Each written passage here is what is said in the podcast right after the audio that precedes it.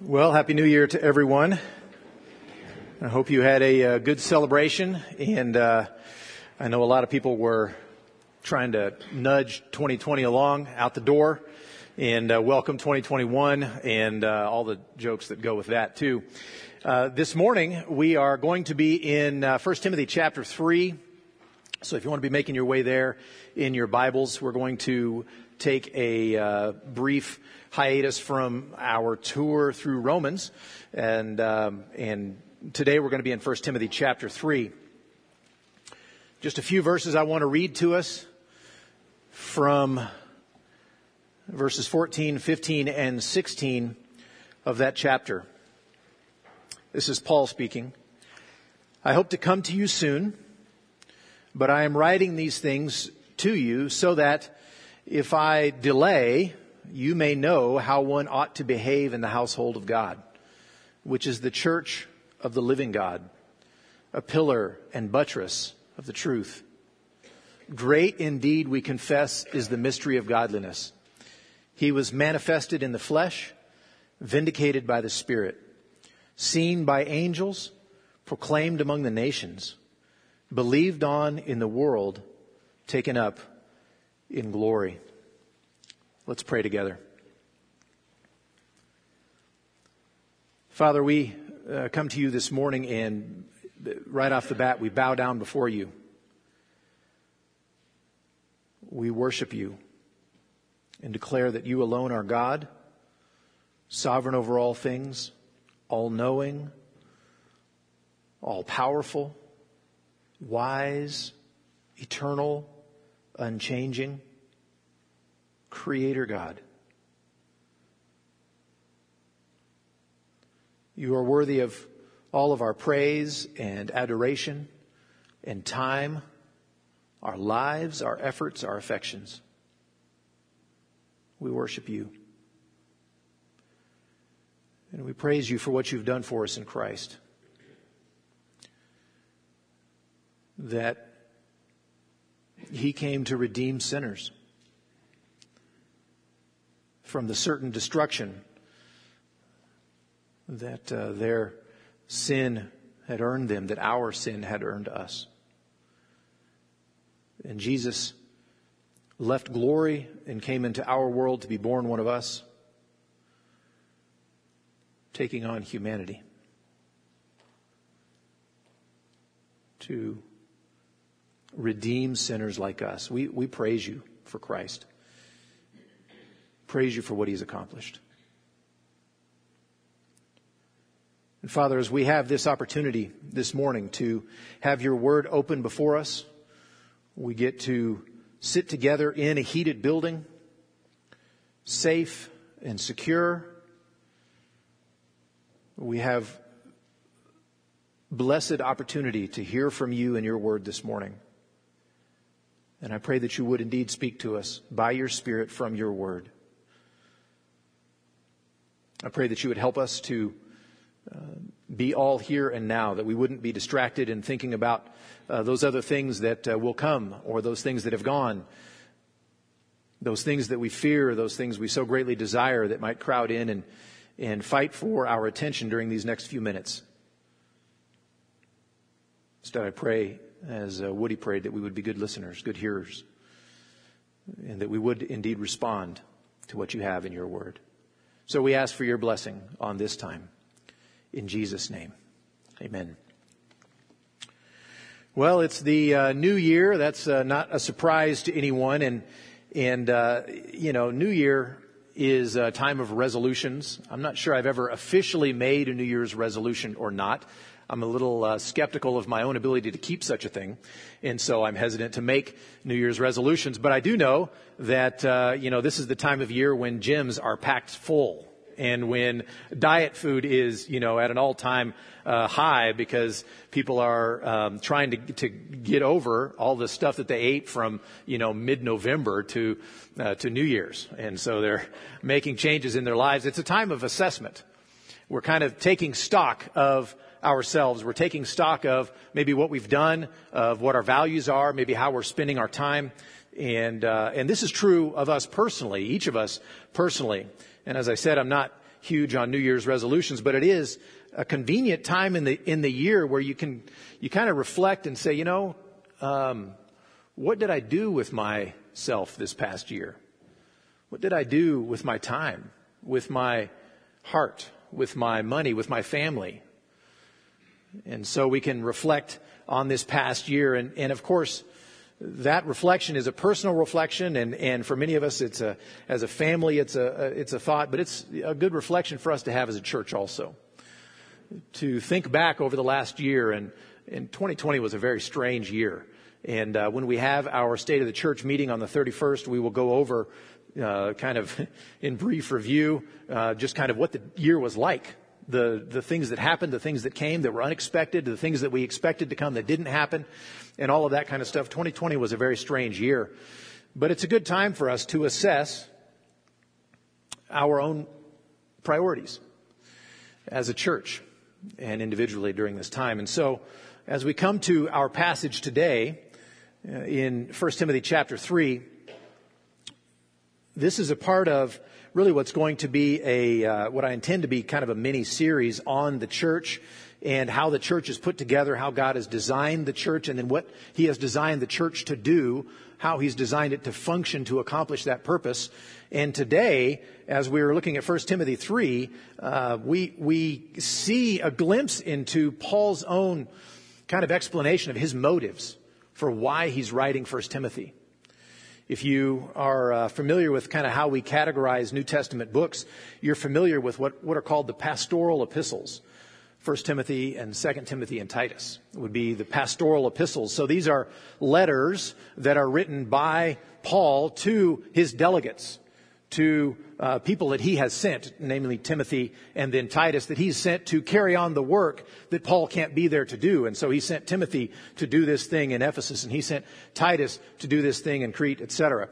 And so um, you've got uh, these these letters that are letters from one pastor, an older pastor, to a younger pastor, letters from an apostle to a young man who has been sent as a small a apostle or as a, a, pastor in those regions. And, and so you learn a lot of things in the pastoral epistles. And as we look at these verses, we get a glimpse into what is Paul's motivation, why he's writing this particular letter, why he chose to do so, and why he included what he included, and why he weeded out the things that he weeded out, etc. And so as we look at our passage today, we can see that it comes immediately after what, uh, what he had been writing earlier in chapter 3 of the qualifications for overseers, the, the, elders, and then he moves on from that and talks about the qualifications for deacons, etc., how the church is to be structured and these different people and these different jobs and responsibilities.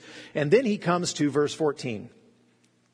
And he says, I hope to come to you soon, but I am writing these things to you so that if I delay, you may know how one ought to behave in the household of God.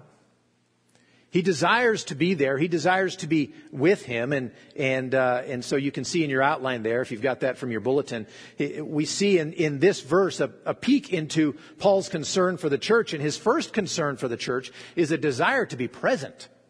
He wants to be there. He wants to be with them. And not just Timothy. Of course, he wants to be with Timothy. He wants to continue mentoring Timothy, his protege. He, he wants to continue working with him, but it, really it's a desire to be with the whole church. He wants to be there. This is a part of, a part of his heart.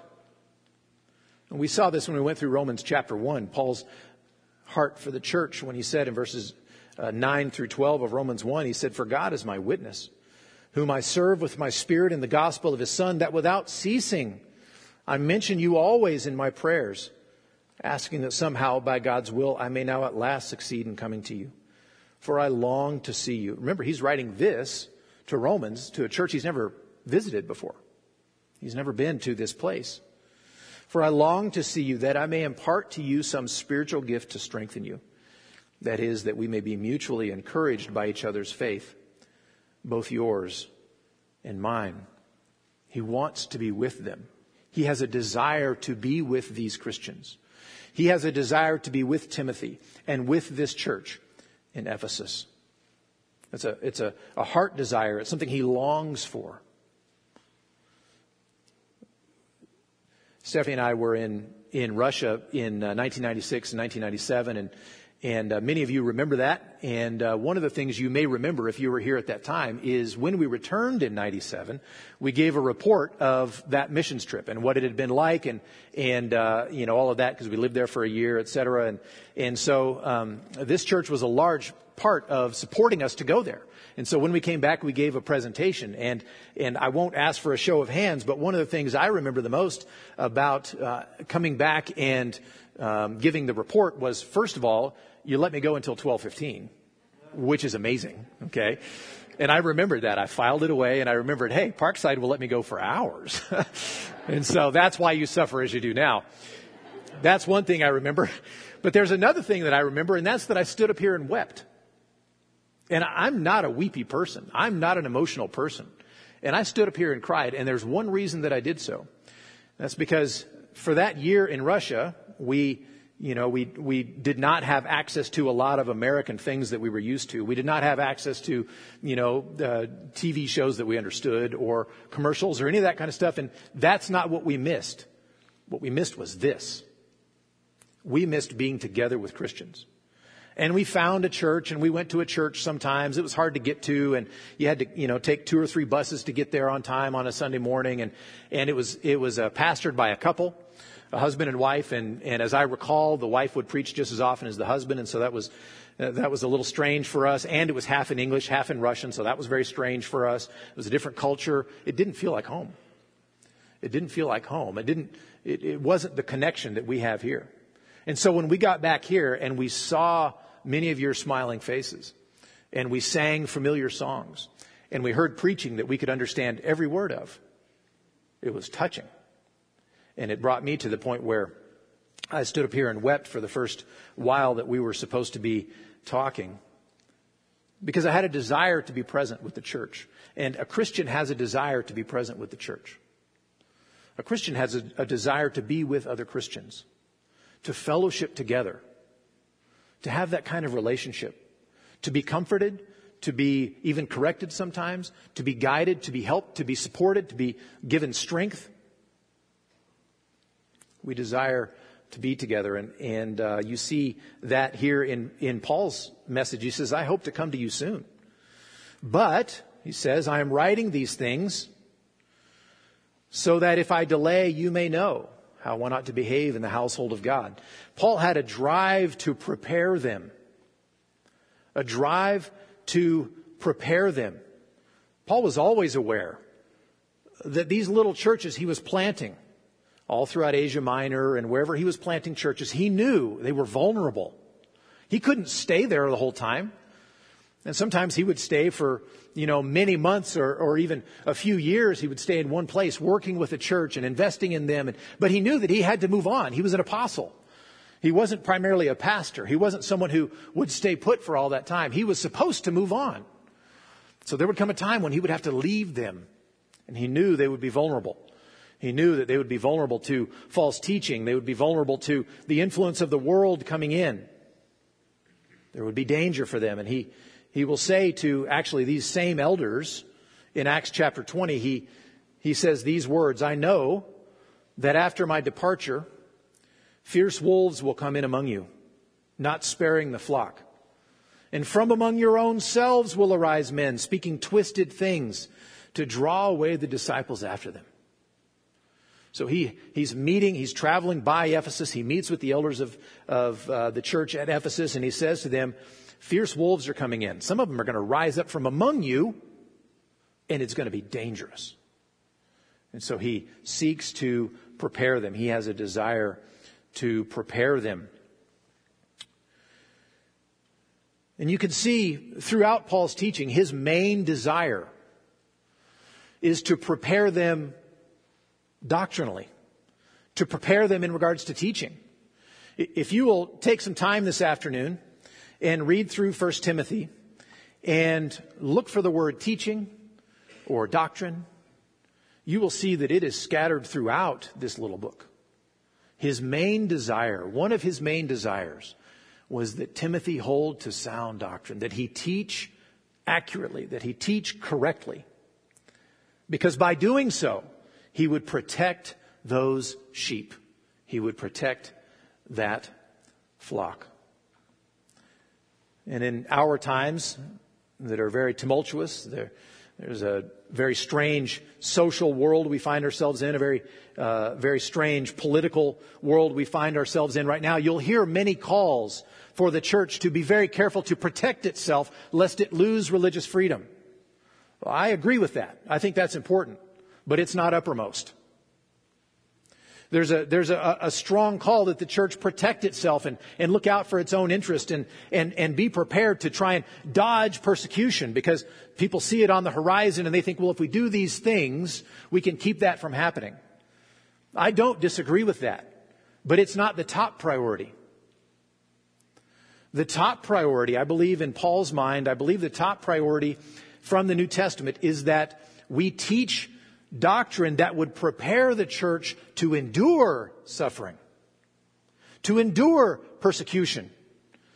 I don't think the primary thrust of the New Testament uh, teaching the church is how to dodge persecution, how to stave it off, but rather how to endure it. How to teach a doctrine that would cause the Christians to cling to Christ no matter what's going on around them. Now, we live in a different time than Paul did. We have a, a say in our government that, uh, that he didn't have. Uh, questions of how much that say is heard or not aside, we're in a place and a time where we can speak. Our voice can be heard. Maybe not all the ways we'd like it to. Maybe not all the ways it should. Maybe not all the ways it has been in the past. I'm not arguing any of that.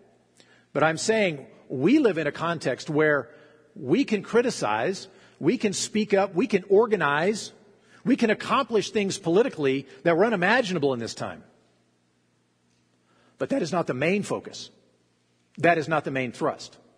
I'm not saying we shouldn't do those things. I'm saying that the main thrust, I believe, of the New Testament is to teach a doctrine that so grounds the Christians that when persecution comes, they will endure it, as Jesus did, as Paul did. So Paul has a, a, drive, a desire to prepare them for that, to prepare them for problems that are going to rise within the church, whether it's uh, social problems within the church or whether it's doctrinal problems within the church. That's the primary focus. Or whether it's persecution from without. He seeks to prepare them by teaching sound doctrine, and he's encouraging Timothy to do the same thing. So he says, I, I hope to come to you soon, but in case I can't, if I delay, I'm writing these things to you so that you may know how one ought to behave in the household of God. Paul has in mind here a distinct practice for the Christian, a distinct practice for the church. And again, if you've read through the pastoral epistles, you know that, that uh, Paul deals with some issues here that, uh, that aren't frequently dealt with in other places. He talks about the structure of the church and what an elder is to be like, and the structure of the church and what a deacon is to be like, and who, who can play those roles, who can be in those positions, who cannot, uh, what's the relationship between uh, women and the church, men and the church, and things like that. He, he addresses these questions because he's pointing out, he's, he has a heart for the fact that Christian, the Christian church is to have a distinct practice. That regardless of what's happening in the world around us, socially or politically or in any other way, what, regardless of what's happening in the world around us, the church has a particular way it's supposed to be set up and a particular way it is supposed to function. Regardless of what is fashionable, regardless of what's trending or, or what's correct or what's politically correct in the world around us, the church is to know and behave according to the truth. We're to be organized. We're to be driven. We're to be built upon stayed upon what is here, not upon what goes on around us.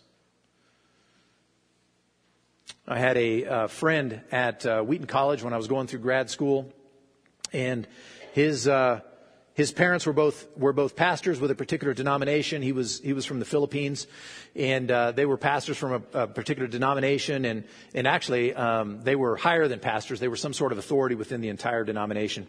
And um, so he was an egalitarian, meaning he fully believed that women should be pastors, uh, exactly on par with men. There was no difference in that. He believed that. He believed some other uh, some other things that were different from uh, from the things that the majority of us believed. Um, and so, in our um, one of our classes, our uh, hermeneutics classes, or uh, principles of interpretation, it was called, we were given various passages that were options for us to write our final paper on. And so one of those passages that was given as an option to write our final paper on was from 1 Timothy chapter 2 and a statement about women not teaching or exercising authority over a man. And he thought, that's the perfect passage for me to write on, and I can prove and demonstrate once and for all, using all the exegetical method, using all the, the language, the Greek and the Hebrew, and everything else. I'll do an academic paper proving the fact that my mom indeed should be the pastor. And so this was a, a paper that we uh, agreed on our topic at the beginning of the year or the beginning of the semester, and we had all semester to work on it. And most of us put about 90 hours into this paper. It was a big deal. All kinds of word studies and all kinds of language stuff, and, and uh, it, it was a big deal. Well, what ended up happening with him? I was working on a different passage. I was working in Ephesians, but he was working on this one. And he studied and he worked and he studied and he worked and he put a lot of time into this. And because of his reading of 1 Timothy 2, reading it as rigorously as he possibly could, using every resource at his fingertips, and he was being trained as an exegete to do this, he ended up coming to the conclusion that his mom really shouldn't be a pastor. She really shouldn't be preaching. And he changed his position And my main thrust here today is not to talk about women in the pastorate. That's not my point. My point is that we are to be organized as a church according to what we find in the Word. And this is what this young man did. He went through and he studied and he came to a conclusion that was different than what he went into try, trying to prove. And so he pastors a church now. He's no longer egalitarian. He has structured his, the church that he pastors along what he reads here from 1 Timothy.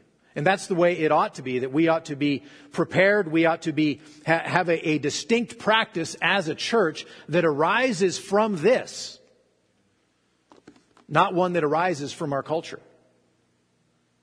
And so, this was in Paul's mind. This is a concern of his. He wanted the church to be he wanted to be with them. He wanted to prepare them, to protect them, and then he wanted them to understand that there is a distinctive practice in the church that arises from Scripture. It's not foisted upon it from the outside, but it should grow up from the Scripture itself. And this is his desire for the church there. And these desires had a lot to do with the unique identity of the church. Because the identity of the church is indeed unique. First of all, he calls it the household of God. He says in verse 15, if I delay, I've written to you so that you may know how one ought to behave in the household of God. The first unique identity of the church is that it is the household of God. It's, it's a family. God has constituted a family in the church. And that implies a warmth of relationship. That implies a commitment in those relationships within the Christian household, within the Christian family. There's to be that kind of relationship. And so, the application is pretty simple. Let us love one another. Jesus said we are to love one another as Jesus loved us. And our love for one another is part of the way non Christians will know that we are his disciples, according to John chapter 13. Now, that doesn't always come naturally. We don't always naturally like one another. We, we may be committed to loving one another. We may be committed to doing what is best for our brothers and sisters in Christ, but that doesn't mean that we always come into it with uh, an easy relationship, that we naturally like one another. I think of two of the apostles that, that set this off immediately. One is Simon the Zealot, who was kind of committed to overthrowing Rome. And on the other hand, you had Matthew, the tax collector, who was sold out to Rome and doing business for them. They were at opposite ends of the political spectrum, and they were both called to be apostles together. Was that easy? I have no idea. Don't, you don't read through and find, you know, them sparring with one another or anything like that, but I can't imagine that that was very easy. And when we are called together as a church, as the household of God, we're called into that kind of relationship where we are committed to loving one another, even if we do have those sorts of disagreements, even if we do uh, struggle really to like one another. Right? Like, like your own natural family that you were born into. You love them, and you don't always like them. Sometimes you struggle, you want to like them, and you usually do, but you work through things even when there are difficulties that arrive, uh, uh, that arise because you are committed to loving them. And we ought to have that kind of loyalty to one another. We ought to have that kind of love for one another. Paul calls the church the household of God, the family of God. That's our relationship with one another. It's also called the family of God, the household of God, because we have God as our Father.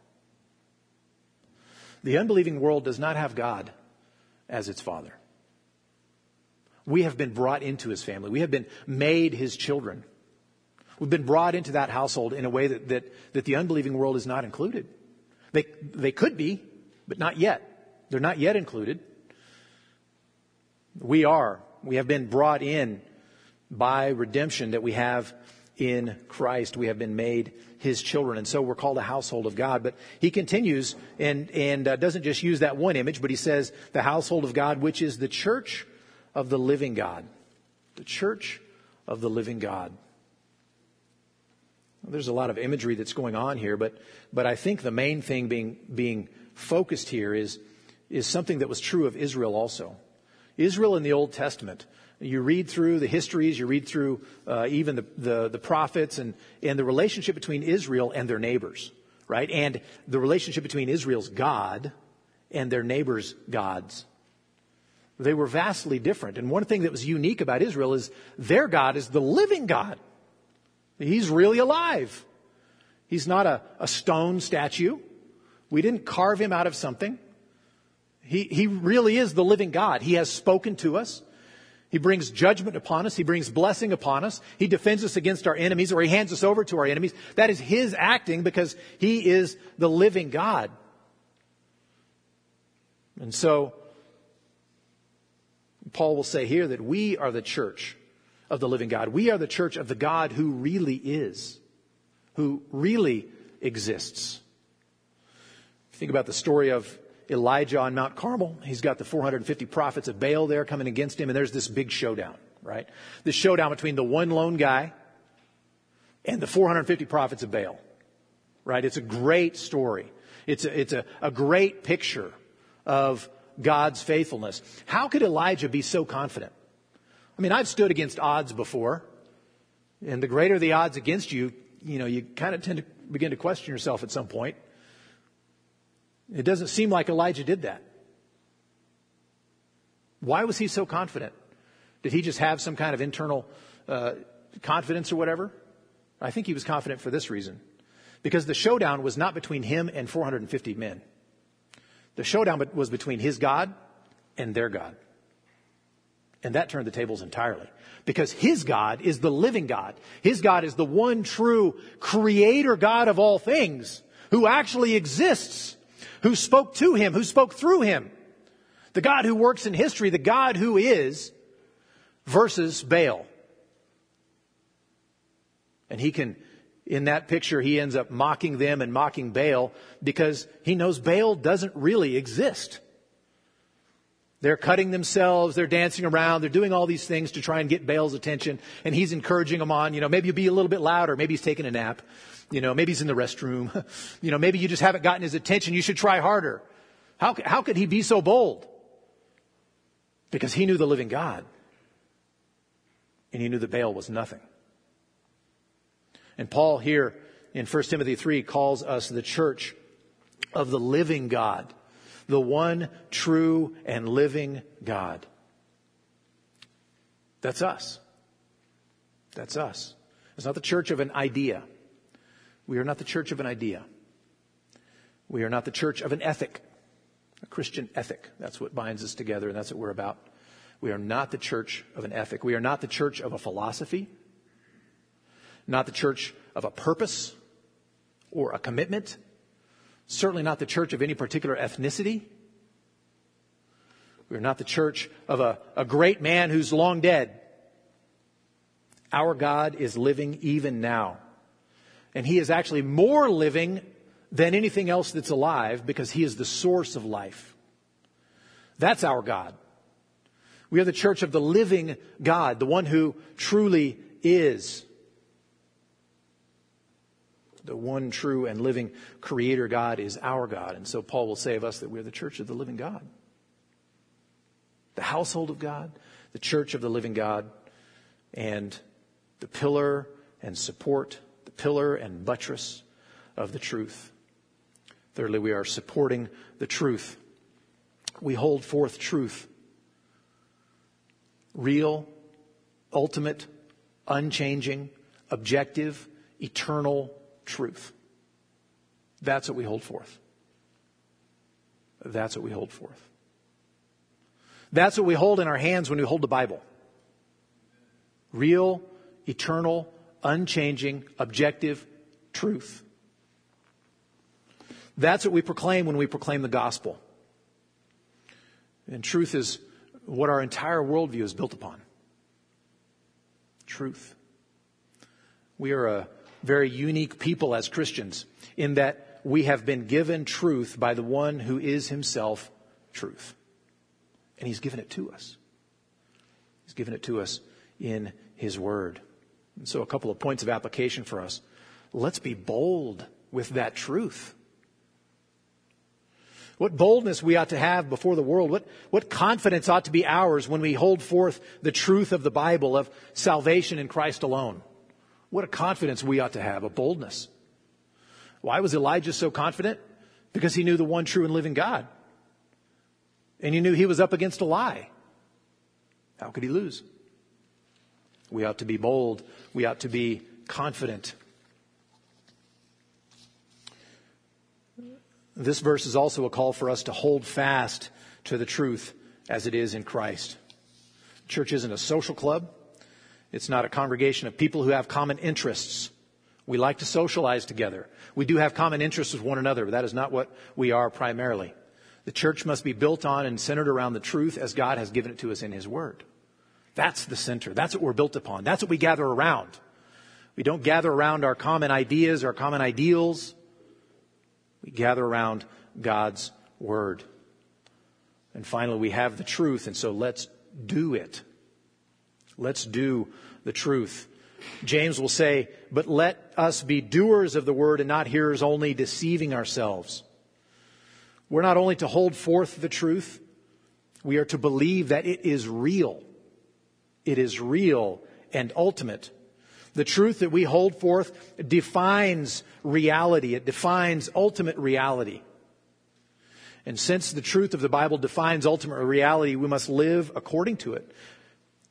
To put it another way, if we don't live according to the teaching of the Bible, that may be evidence that we don't actually believe that it's true because we live according to what we believe to be actually true. Let us be doers of the word and not hearers only who deceive themselves.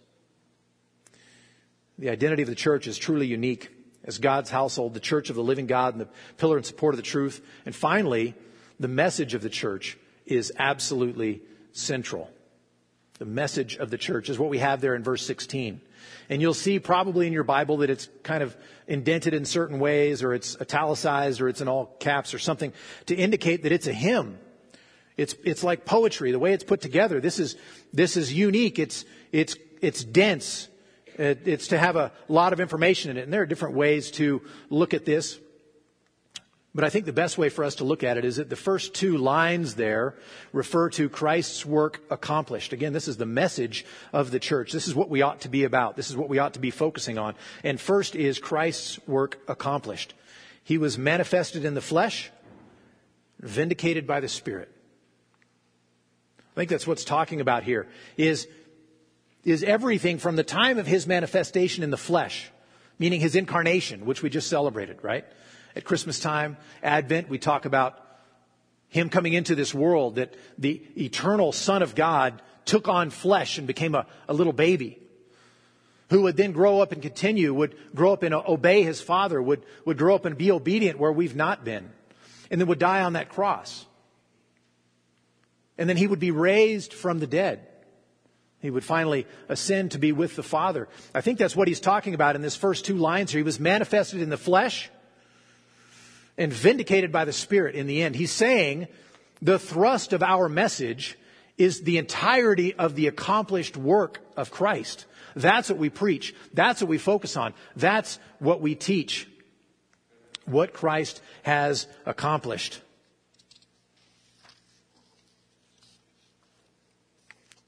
Secondly, the second two lines there talk about Christ's work revealed.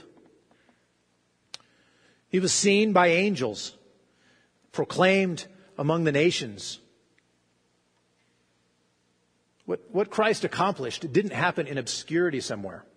While he was meditating in the jungle with uh, only a disciple to see him, or maybe no one right? What Christ accomplished was accomplished for the world to see. It wasn't hidden under a stone. It wasn't in a corner. It was made known. It was revealed. It was, it was a spiritual work that he accomplished. It was seen by angels, but it was also proclaimed among the nations. They talked about what went on in Jerusalem. They would point back and say, yeah, it was on this day and at this time when these things happened. It was made known. It happened in reality. It happened in history. It was revealed. It wasn't hidden. It wasn't concealed. It was made known for people to see, for people to witness. The message of Christ's redeeming work was never meant to be a secret.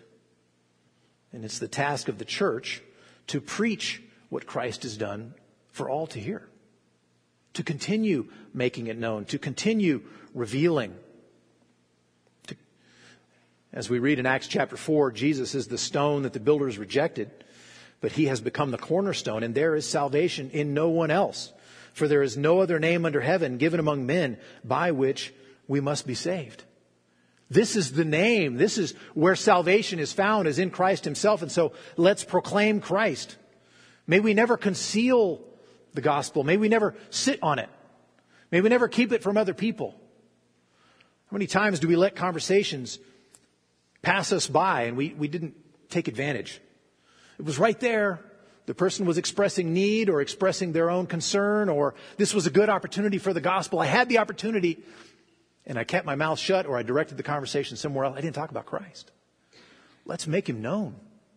Let's make him known. It's his name alone where we find salvation, Christ's work revealed, and we are to be those who reveal it. Let's reveal it in our uh, to our children and to our spouses and to our families and our coworkers and our neighbors and stranger and friend alike, people near and far.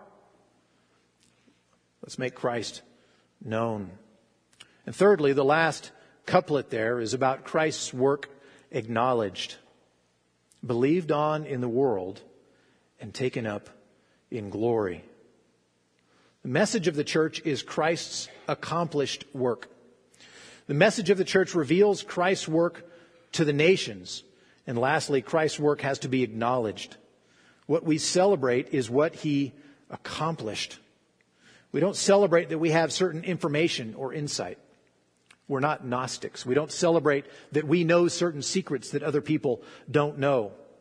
We don't gather to celebrate that we know the right things to do in order to have peace with God. We don't celebrate because we have certain feelings. We don't celebrate in order to obtain certain feelings. We don't even gather to celebrate simple historical events. We celebrate the historical events of Jesus' life from his incarnation that we celebrated at Christmas time to his obedient life to his substitutionary death and burial and resurrection. But we don't even simply celebrate those events in themselves. We're not just remembering history. We are celebrating the fact that those events in themselves happened in history, in reality, for my redemption. That's why we celebrate. That's why we gather. And that's why we talk about Christ from beginning to end. This is what the church is about. This is our message, is Jesus Christ himself. Now I could, we could spread this out. We could talk more broadly about what, uh, uh, what other things the church is about. And, and there are other legitimate ways we could go with this conversation about what, it, what the church is about. But the thrust of Paul's comments here in these verses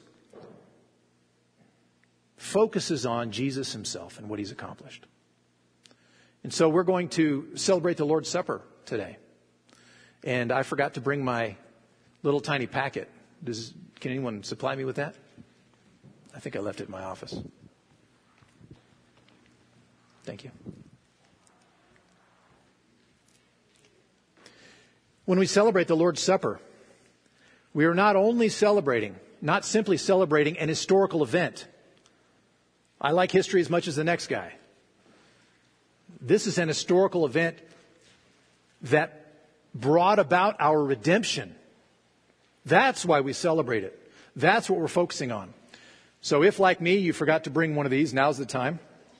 Go grab one. We also have Ziploc bags that have uh, that are gluten free, and every, the, everything is kind of larger. So this is a, a, little small thing. I hope I can do this without causing a mess. So if if you need a larger one, no shame in that. Trust me. Uh, we have some of those Ziploc ones there, and Ron will be happy to supply you with with whatever's needed. But this is the Lord's Supper that we celebrate together, and we're celebrating an historical event. We're celebrating things that really happened in history that had you been there and had you had a video camera, you could have recorded it. But we're not just celebrating history. We're celebrating what these historical events mean for us. What these historical events have accomplished for us. And so, because that's the case, this is a, this is a celebration for, for believers only to participate in. We are celebrating what Christ has done for us, not just something that's been done generally. What that means is he did those events, and those events apply to me by faith in Christ. And so if you have not yet trusted Christ, if you don't know him, just let these, let these, uh, let this time go by and listen to what's being said and then ask me questions afterwards or uh, ask questions of your neighbor. But this is something for us who are in Christ to celebrate what has been done for us. We have these two elements before us. We have the bread and we have the cup. So we take first the bread.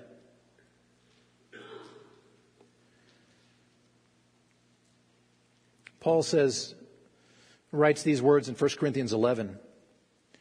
He says, For I received from the Lord what I also delivered to you, that the Lord Jesus, on the night when he was betrayed, took bread, and when he had given thanks, he broke it and said, This is my body, which is for you. What did he mean by that? This is my body, which is for you. He was talking about his own sacrifice. He was talking about the giving of his own life, the sacrificing of his own body. And not, certainly not because he deserved it. He didn't deserve it. He was on that cross as the only innocent man. The only one who had obeyed the Father from the beginning. He was innocent, didn't need to be there for, for himself. Now, you and I, on the other hand, the Bible says of you and me that we are sinners. And that's something that our own heart resonates with. That we have sinned and fallen short of the glory of God. We have so often pursued our own desires. We've so often pursued our own glory above God's glory. And that's called sin. And we've done that in a million ways.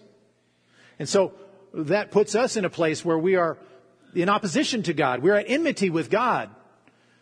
But Jesus himself comes on the scene, the obedient one, and he gives his own body to step into that place to pay that penalty that I deserved.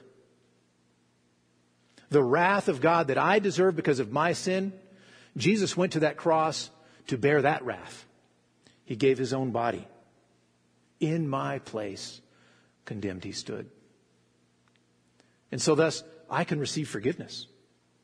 Because my guilt is passed to him, it's, it's put on him and executed in him. And I receive forgiveness instead. And so this is, this is what Christ accomplishes on that cross when he, when he gave his own body and he would say the night before, This is my body, which is for you. And so I'm going to pray for us, and in a moment we will partake of this together, celebrating what Christ has done, not just in history, but what Christ has done for me. Let's pray. Father, we rejoice in the fact that Jesus gave himself his own body for us, sacrificing his life when he was innocent, when he was actually fully and completely righteous, having always been obedient to you, not just avoiding sin, but fully obedient to you, and yet went to that cross. He didn't deserve that. I deserve that. And he went there so that he could take my punishment upon himself, so that he could take the wrath of God that was rightly directed at me and he would bear it in his body instead. So as we celebrate the bread, we celebrate the body of Jesus that he has given for us. We pray in his name. Amen. Jesus said, This is my body, which is for you. Do this in remembrance of me.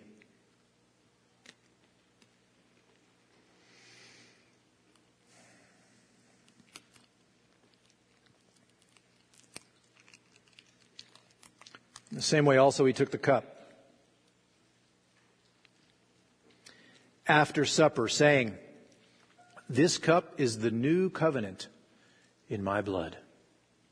The new covenant in my blood. In that new covenant, God reaches down, declares us to be righteous makes us right with Him, makes us alive to Him, so that from the heart we desire to obey Him. He gives us life where there was death. Where there was spiritual death from our own inheritance from Adam and from our own disobedience, a hard heart that was turned from Him, that was far from Him, and instead He took that heart of stone and He replaced it with a heart of flesh, one that beats for spiritual things, one that's sensitive to the Father making us alive with Him. And so Jesus says, in that new covenant, this is the new covenant in my blood, my own blood that I give for you. My life, Jesus says, that has been lived in perfect obedience to the Father is given as a gift to you. So that not only is our guilt passed to Jesus and punished in him, but so also his righteous life, his obedience the righteousness required to be in God's presence is then given to us by faith. We are made alive. We are declared to be righteous, and we have peace with God because of what Christ has done. This cup is the new covenant in my blood, he says. Let's pray. Father, we hold in our hands the cup representing the blood of Christ, who gave his own life for us, to redeem us, to bring us into right relationship with you, to establish that new covenant. And it is applied to us. We rejoice in that, that his gift was given to me. So we praise you that your son gave himself even to his own life's blood for our redemption. We pray in his name. Amen. Jesus said, Do this as often as you drink it in remembrance of me.